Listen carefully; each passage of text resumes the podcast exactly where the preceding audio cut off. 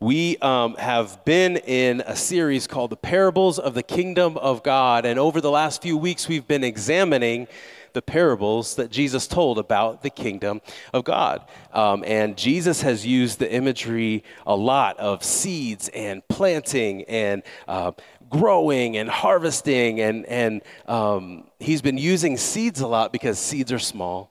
They're seemingly um, insignificant, um, and and they're hardly noticeable, right? Yet seeds hold within themselves all the power they need to grow. And so um, it's, it's an incredibly apt um, uh, analogy or metaphor, however you want to say it. But uh, in the parable of the growing seeds that we talked about last week, uh, Jesus told us about a farmer who planted seeds and then just kind of step back and let the seeds do their own thing, right? They, they grew in and of themselves. And actually, in the parable, Jesus says the farmer had no idea how the seeds were even growing. The farmer just cast the seeds and then just walked away and let the seeds do its its work. They sprouted all on their own. They grew all on, on, on its own. It bare fruit all on its own. And the sowing of the kingdom seed is a work of the Messiah, right? And it's, it's Jesus unleashing this mysterious power that, that works aside from human power. It works apart from human behavior. Like nothing can affect this kingdom work that, that Jesus is doing, that the kingdom of God is doing. Satan can't destroy it. American politics can't destroy it. Like, uh, you know, like social justice, morality can't come against it. No other religion can come against what the kingdom of God is doing because we didn't plant the seed, right? We didn't sow the seed. We, we don't grow the seed. No, nothing we do can affect the seed's growth. So today we're going to dive into the parable of the weeds in Matthew 13. But first, I wanted to share a quick story with you. I normally do.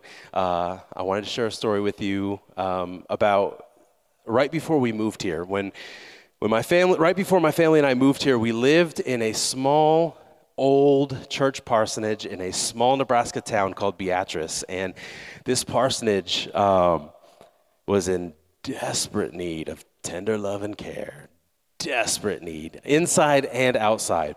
And uh, one of the biggest issues we had was the weeds in the yard. Um, we had a weed called grass burrs, and this is what it looked like.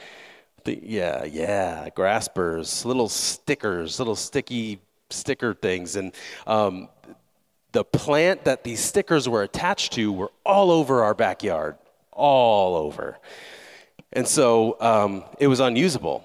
Um, and so when we first got there, Robin spent a considerable amount of time crouched down with a gardening shovel trying to dig out the, the root of these weeds because um, you had to get the entire root or else it would grow back, right? So she's crouched down with a shovel trying to get all these, these weeds out by the root. And she came in thinking one day thinking she made a pretty good dent. Oh, by the end of the summer, the weeds grew back even thicker than before. Um, we didn't realize that to get rid of these weeds completely, like we had to kill them probably with a pesticide. And not only us, but like every other yard yard had to do it too because the seeds of this weed spread very easily. Um, whenever we would mow the grass, the seed would spread, or or animal like the burrs would get stuck to animals, and the animals would carry them to you know different yards and that kind of thing. And so, unless there was like a coordinated effort amongst all the houses in our neighborhood to get rid of this weed, what you know trying to get rid of it was like it was useless. And so we were stuck with, with these weeds and an almost unusable backyard. Have you ever had to deal with pain in the butt weeds? I think if you've ever been out in grass, you've experienced some kind of weed in some form or fashion. Some weeds are harmful, some weeds are poisonous, some weeds are just really ugly. All weeds are invasive all weeds are invasive and all weeds threaten to take over whatever bit of real estate they inhabit. Weeds, uh, weeds never just stick to a little patch of land either. Weeds try to expand as far and as wide as they can. Weeds are constantly taking more and more. So today, we are examining the parable of the weeds in Matthew 13. Uh, but before we dive into the scriptures, pray with me this morning. God, we love you.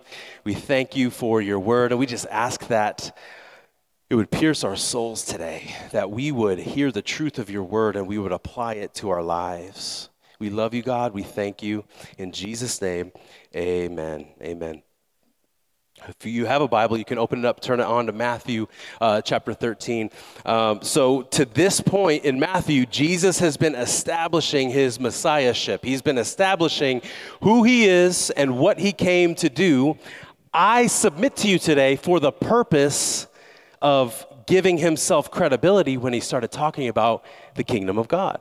Because the things that he had to say about the kingdom of God were so radical, they were so different from what anybody else thought that if he didn't have credibility, people would have thought he was nuts. And so, um, Jesus is trying to unveil the secrets of the kingdom of God through the mysteries of his parables.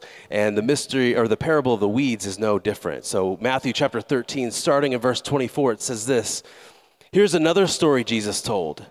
The kingdom of heaven, or the kingdom of God, is like a farmer who planted good seed in his field. But that night, as the workers slept, his enemy came and planted weeds among the wheat, then slipped away. When the crop began to grow and produce grain, the weeds also grew. The farmer's workers went to him and said, Sir, the field where you planted that good seed is full of weeds. Where did they come from? An enemy has done this, the farmer exclaimed.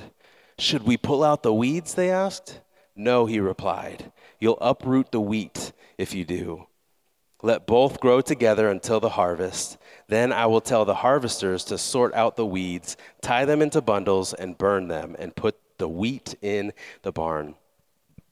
So Jesus tells this parable and then he just lets it hang and he moves on to another parable, parable of the mustard seed and I, the leaven, I believe, uh, which we'll get to next week. But so he tells this parable, then he just moves on. But his disciples like are really confused. They're like, "Hang on, hang on, rewind it back. Like, please explain this to us, Jesus." And so he does. Verse thirty-six. Then, leaving the crowds outside, Jesus went into the house. His disciples said, Please explain to us the story of the weeds in the field. Jesus replied, The Son of Man is the farmer who plants the good seed. The field is the world, and the good seed represents the people of the kingdom. The weeds are the people who belong to the evil one. The enemy who planted the weeds among the wheat is the devil. The harvest uh, is the end of the world, and the harvesters are the angels. Just as the weeds are sorted out and burned in the fire, so it will be at the end of the world. The Son of Man will send his angels, and they will remove from his kingdom everything that causes sin and all who do evil. And the angels will throw them into the fiery furnace, where there will be weeping and gnashing of teeth. Then the righteous will shine like the sun in their Father's kingdom. Anyone with ears to hear should listen and understand. So Jesus tells this parable, which is seemingly an, an allegory of good versus evil, right? How evil is going to be dealt with in the end. And it would appear that the meaning is pretty straightforward, and it is. Um, but much like the parable of the sower, and much like the parable of the lamp and the parable of the good seeds, this is so much more layered than just our, our face value reading of it. There's, there's so much more going on. Jesus is talking about way more than, than what it appears. Um, and today I want to make some observations of this parable that are going to help us understand the secrets of the kingdom of God that are wrapped up in the mysteries of this parable. So, the first observation I want to make Jesus breaks the laws of agriculture to make a theological point. It's not like super spiritual like observation, but Jesus breaks the laws of agriculture to make a theological point. What do I mean? In the parable of the sower, uh, Jesus uses, uh, or like the parable of the sower, Jesus again uses a straight line story about farming. Uh, but it, like this one would cause farmers and gardeners to kind of cringe. Like what? Like because any good gardener or and any farmer that's worth anything would know you do not let weeds grow with your crops. You absolutely do not let weeds grow with your crop. But what did Jesus say in verse 27? The farmer, the farmer's workers went to him and said, Sir, the field uh, where you planted the good seed is full of weeds. Where did they come from? An enemy has done this, the farmer exclaimed. Should we pull out the weeds? They asked. No, you'll uproot the wheat if you do. So in this parable, it seems to directly contradict what Jesus said in the parable of the sower. Um, and, and it kind of sounds like Jesus doesn't know what he's talking about. If you remember, I want to uh, remind you what he says in the parable of the sower, uh, Matthew 13, verse 7. It says, other, weed, other seeds fell among thorns or weeds that grew up and choked out the tender plants. So in the parable of the sower, the, the seeds grew up among weeds and they were choked out, they died. But in this parable, which is just a few verses later, Jesus, Jesus says the farmer is like, nah, let, let, let the weeds grow with the wheat and we'll take care of them after at you know at the harvest. So like it kind of sounds like jesus doesn't know what he's talking about but again jesus is not trying to be agriculturally accurate. He's trying to make a theological point. He's trying to teach his audience about the true nature of the kingdom of god and he's using commonplace things in the world to do it so that's the first observation. Not super long, not super spiritual, but I think it's, it's important. Jesus breaks the laws of agriculture to make his theological point. The next observation I want to make is this Jesus changes what the seeds represent. Jesus changes what the seeds represent. In the very first uh, parable, the, the parable of the sower, what are the seeds? Do you remember? The Word of God. The seeds in the parable of the sower are the Word of God, and, and the Word of God is Jesus. Well, in the parable of the growing seeds, the seeds aren't the Word of God, the seeds are the kingdom of God. But now, in this parable, he changes what the seeds are again. The, the, it's not the Word of God, it's not the kingdom of God. The, the seeds in this parable are the people of the kingdom. The, the, the seeds in this parable are you and I the people of the kingdom, the people whose lives are producing the fruit of the kingdom.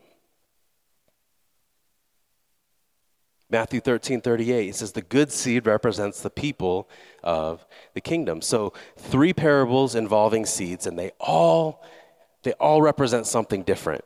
Um, this time, the seed represents the fruit of what's sown by God. So I think it's also worth noting in this parable that Jesus attaches an adjective to the seeds. In the parable of the sower and in the parable of the growing seeds, he just calls them seeds. In this parable, he calls the seeds good, which to me implies that there's bad seeds. We'll let that hang. So that's the first observation. Jesus breaks the laws of agriculture to make a theological point. Second, Jesus changes what the seeds represent. Um, and next, next observation Jesus identifies an enemy. Jesus identifies an enemy. Unlike the parable of the sower, unlike the parable of the growing seeds, in this parable, there's an enemy who's at work against the farmer. He's trying to completely sabotage the work of the farmer. He says, The enemy comes to plant weeds among the good seeds. The enemy doesn't dig the seeds up, the enemy doesn't wait till the, the crops sprout and then pull them out. He just sows weeds. He sows the, the, the bad seeds of weeds in amongst what the farmer is doing. It's really subtle, but it, it also destroys. Um, the enemy I think, in, in, my opinion, should be viewed as the crux of this parable, right? There's, there's really no threat to the wheat. Uh, to the wheat. The, the weeds pose no threat to the, the wheat growing in the parable. There's, there's nothing that's stopping the wheat from growing. The enemy is the crux of this parable. Um, the crops, the crops' growth are in no danger, right? Like that's not the issue. Um, there's no question in the farmer's mind that the seeds are going to grow. The enemy should be the focal point of this uh, parable. And inconvenience to the farmer and his servants is at the heart of this dilemma. Inconvenience to the farmer and his servants are, are at the heart of this theological issue. The farmers are the uh, the farmers' servants are the ones who have the most intense feelings about these weeds, right? They're, they're like, oh my gosh, the weeds, we got to pull them out, right? We got to do something. We got to pull them out. That's their straight line, right handed solution to dealing with the problem. But the farmer has a very left handed solution. He's like, no, we're not going to pull them out. The farmer actually gently helps them see like your right-handed solution to getting rid of the problem is actually it's actually going to do more harm than good. It's going to actually pull out all the good things. The farmer seems to have this grander left-handed strategy in mind. Um, not, not a strategy that involves like winning a or battle over inconveniences, but a strategy that involves winning a war against his enemy once and for all. So this this next thing that I'm going to say is really hard for me to type. And like this just sounds wrong, but based on what I read, I'm like, this is this is the thing. The parable is saying that doing nothing is the preferred response to evil. Doing nothing is the preferred response to evil, at least for the time being. This parable insists that uh, the mysterious tactic of non interference is the only way to deal with, with the issue. It's the only way to, to effectively handle the issue. It doesn't matter that the servants, like the farmer's servants, have this plausible way of taking care of, of the problem. The farmer insists on doing nothing. The farmer insists that his servants do nothing. Doing nothing is the preferred response to evil. The farmer actually, he actually tells them that the idea that they came up with, it, it'll actually cause more mayhem than anything else. Doing nothing is the preferred response to evil. The farmer assures his servants that the enemy and the weeds will be dealt with but later. So the, the, the, the thrust of the parable is that until the harvest, evil is to be suffered, not resisted. The thrust of the parable is that evil is to be suffered, not resisted. As tough as a pill as that is to swallow, because the farmer has all the power to take care of the weeds. The farmer can, can take care of all the weeds right now. God can get rid of all the evil right now, but He doesn't. Evil is to be suffered, not resisted. The parable's uh, main point is, is not an end times remedy to all the wrongs of the world. The parable's main point is a present day tolerance of them. This is hard. This is hard to. Uh, it's hard to teach because it goes against everything I've ever been taught. But I believe this is the meaning of the Word of God today. Well, many people look at this, this parable and they see how evil is going to be dealt with at the end. They see how God is going to, um, you know, separate the weeds from the wheat and He's going to burn the weeds at the end. We fail to see that until that day comes, we just have to deal with it until the harvest, until God comes and, and He um, imposes His justice, we just have to deal with the weeds. We just have to deal with the evil.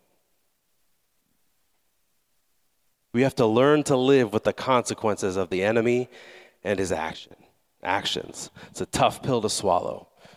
Again, when God has all the power to take care of it right now.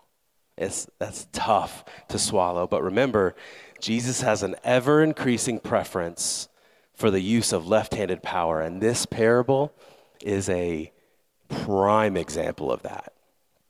So, all of this makes me ask a question like, what is the purpose of the enemy sowing the weeds? Or, yeah, what's the, what's the purpose of the enemy doing that?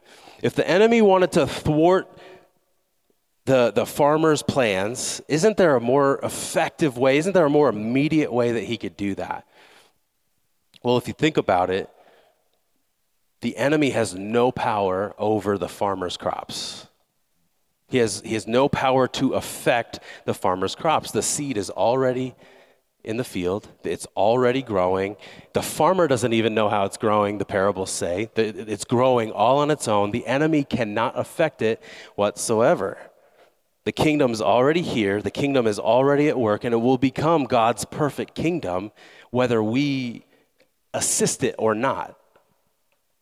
There's absolutely nothing the enemy can do to stop it. His only hope is to try to disrupt and distract us.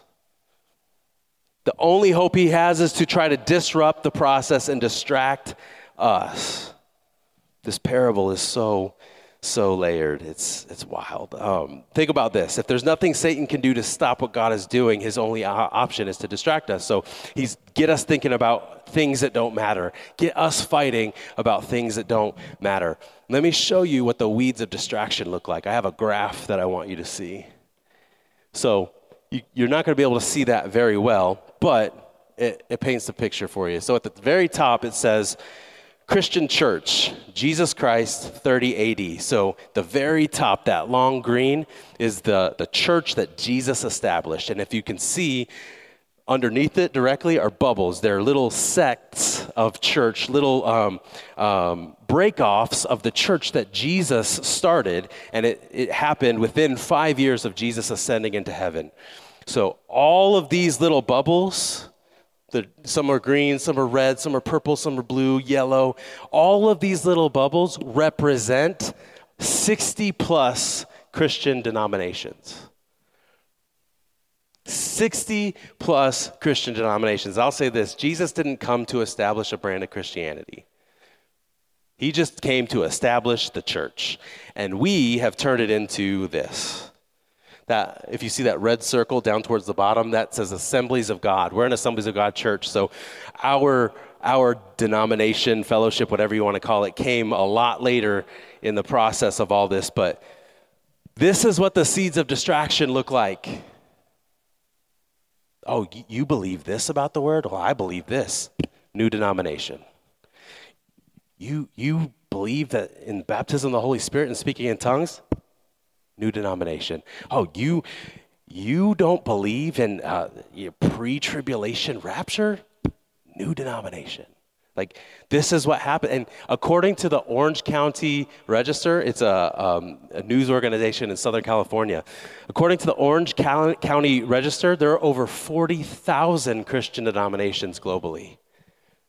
40,000. These are the weeds of distraction. This is, this is what the enemy does to sow weeds into the kingdom. If he can get us fighting amongst ourselves, if he can get us arguing amongst ourselves and focusing on things that don't matter, he's going to slow the process down. He can't stop the process, but he can slow it down. The weeds of distraction look like this. Next slide.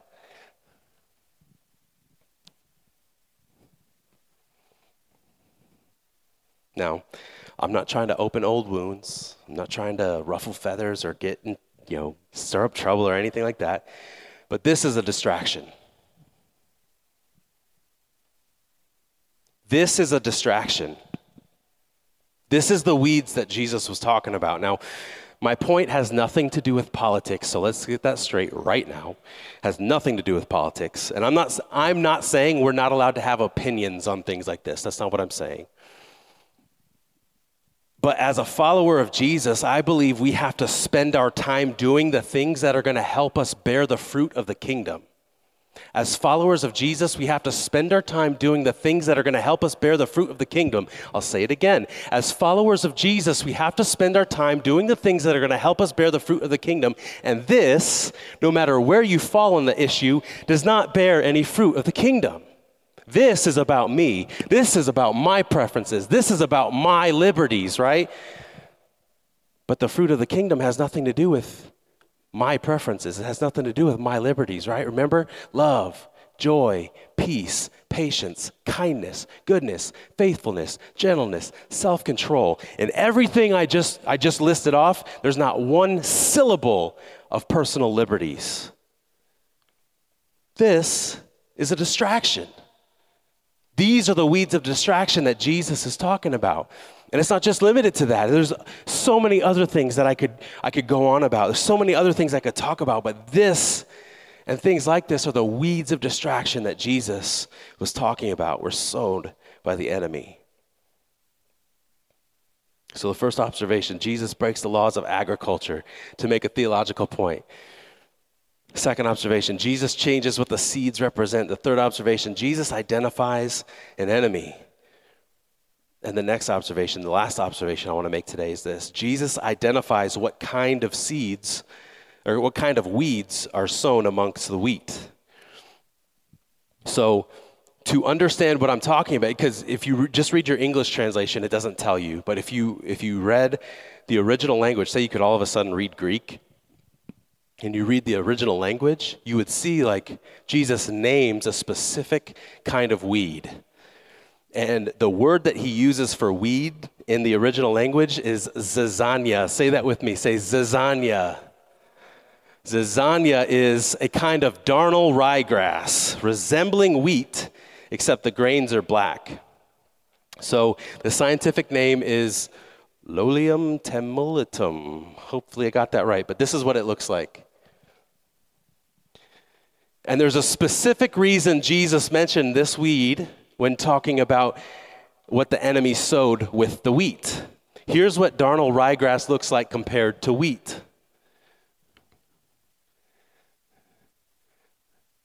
They look really, really similar.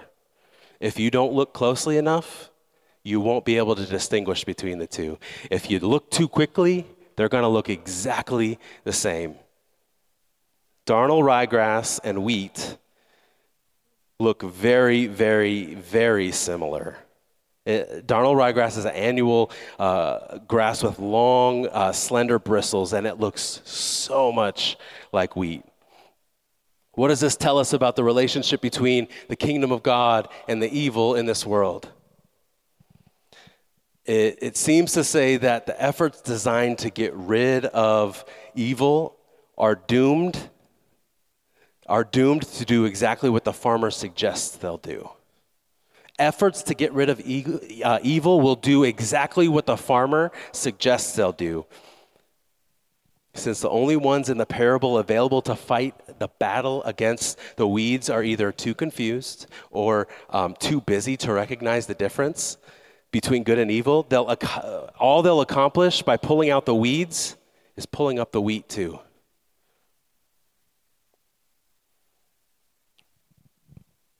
Think about this.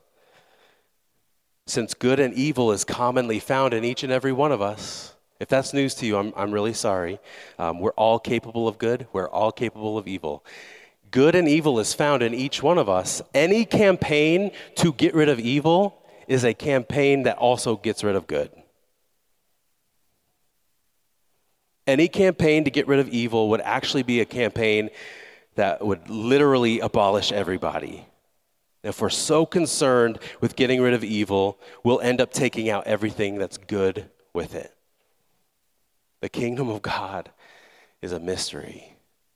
It's a mystery. Worship team, you guys can come back to the platform. Jesus uses, uh, he breaks the laws of agriculture to, to make a theological point. He changes what the seeds represent. He identifies an enemy, and he identifies what kind of weeds are sown amongst the weak. If we understand what Jesus is talking about, if we understand what he's teaching about this immovable, um, un- unassailable, like all powerful kingdom, then we arrive at this question Is Jesus telling us to be passive against evil? Are, aren't, aren't we supposed to resist evil? These are, based on what I've said today, these are questions that might arise. These are very valid questions. Is Jesus telling us to chill out and look the other way when it comes to evil? Short answer is no. He's, he's not, right? Jesus doesn't say that it's morally wrong to resist evil. That's, that's not what he's teaching. What he's teaching is that resistance to evil doesn't save anybody, And resistance to evil doesn't expand his kingdom, it doesn't grow his kingdom. Resistance to evil doesn't really have any effect on anything that God's trying to do. His kingdom is at work. The seeds have already been sown. They're already doing their thing. Nothing can stop it. So resisting evil is kind of a waste of time, basically, is what it's saying. We're free to make, um, make the case for right handed solutions, right, to, to evil when it comes to this right handed world.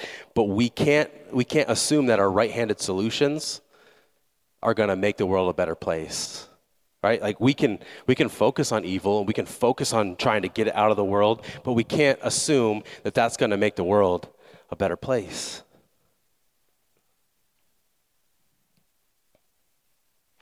only the one who sows the good seed can do that only the one who sows the good seed will do that in his own good time don't confuse speaking out against evil with defending God's kingdom. God's kingdom grows just fine all on its own. God's kingdom grows whether we assist it or not. We, the weeds cannot stop it. But it's also, it's also um, I think, important to know that the weeds grow whether we want them to or not. The weeds are going to grow. But the kingdom's going to grow. The, the, the crop is going to grow as well. Jesus' point is that's the way, this is the way it's going to be until the end of the age. This is the way it's going to be until I come back and change it all. There's going to be good, but there's going to be evil. That's just the way it's going to be. If we're understanding Jesus' kingdom uh, parables correctly, then our understanding debunks another churchy phrase so and so's actions have harmed the cause of Christ. You may have heard that said before. I've said it before that some this certain person did a certain thing and it harmed the cause of Jesus. Well, according to this parable, nothing can harm the cause of Christ. No one can come can come against the cause of the kingdom. Not the enemy or his bad seeds, not uh, a Christian who you know sins publicly not the worst false teacher this world has ever seen can come against the cause of the kingdom. The kingdom grows in and of itself, the kingdom is at work all the time. The kingdom of Jesus is sovereign totally over both the wheat and the weeds. So the only real question left for us to ask, questions left for us to ask ourselves is this Whose side are you on? And whose methods do you choose to use to deal with the problem? Whose side are you on? Whose methods do you choose to use to deal with the problem? If you're trusting in Jesus, then you've been sown into the kingdom of God. You've been sown into the eternal, unassailable, all powerful kingdom of God. If you're not trusting in Jesus, could it be possible that you're a weed? That's for you to answer. That's between you and God. Notice really quickly, I didn't say, if you attend church, you're sown into the kingdom of God. I didn't say that. Notice I didn't say, uh, if you serve, you're sown into the kingdom of God. Didn't say that either. If you give financially, you're sown into the kingdom of God. Didn't come out of my mouth. If you trust in Jesus, you're sown into his kingdom. Let me pray for you this morning. God, we love you. We thank you for your word, this challenging word. God, I have been challenged this morning. I pray for everyone else um, that, that we would allow your word to do its work in our heart this morning.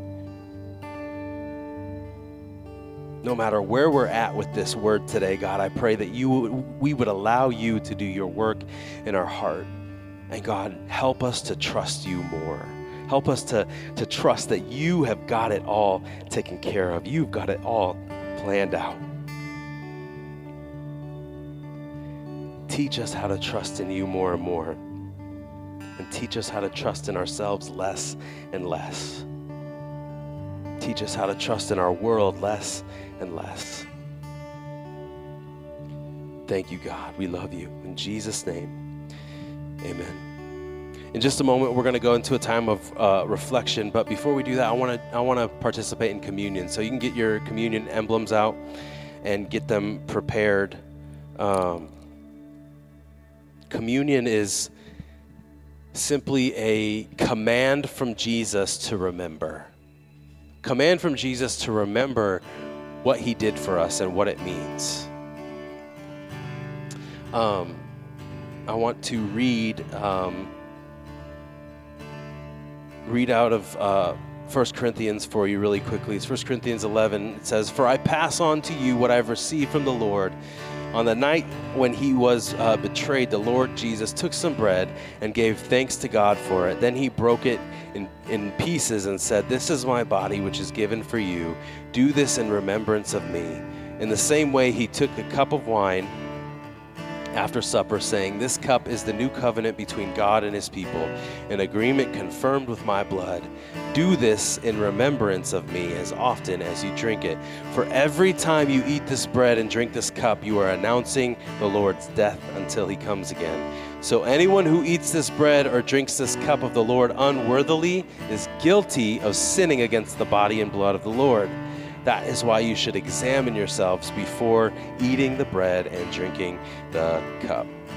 So here at Anchor, we practice open communion. And what that means is you don't have to be a member of our church to receive communion, you just have to be a member of the body of Christ. So um, we're going to. We're going to um, take the advice of the scriptures and take a moment to examine ourselves. Um, I've heard some people um, make the excuse, well, I just, I'm not in a place right now where I can take communion. Just, I've done too many bad things. That's exactly what this is for. This is for us to get ourselves right again with God and, and to observe this command that Jesus gave us. So, um, we're going to take just a moment to to examine ourselves. Uh, we're going to um, take just a few moments of silence to examine ourselves. So let's do that right now. Let's examine ourselves in this moment.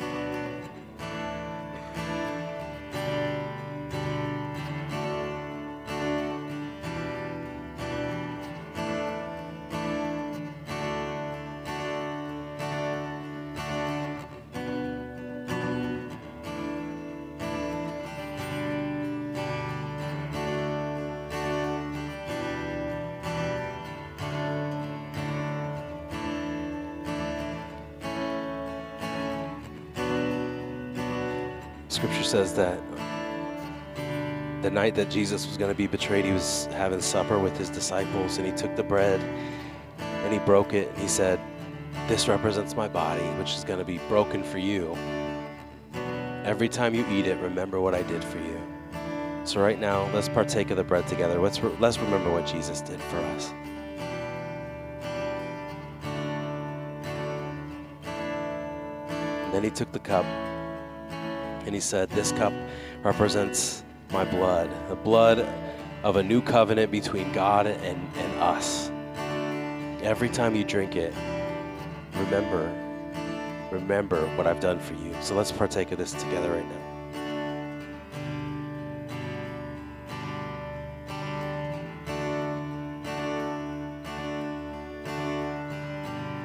God, thank you.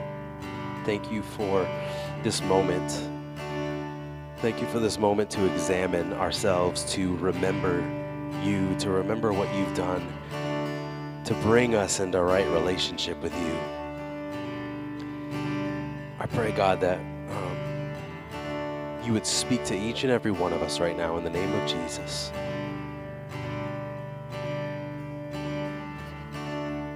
What I want to do right now is I want I want to just go into a couple minutes of, of response. I, I, want I don't want anyone to rush through the moment right now. I want us to allow the Holy Spirit to continue His work.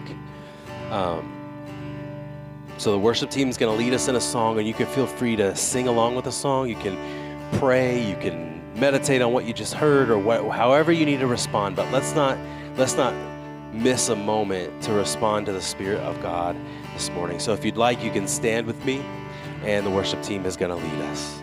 Worship team.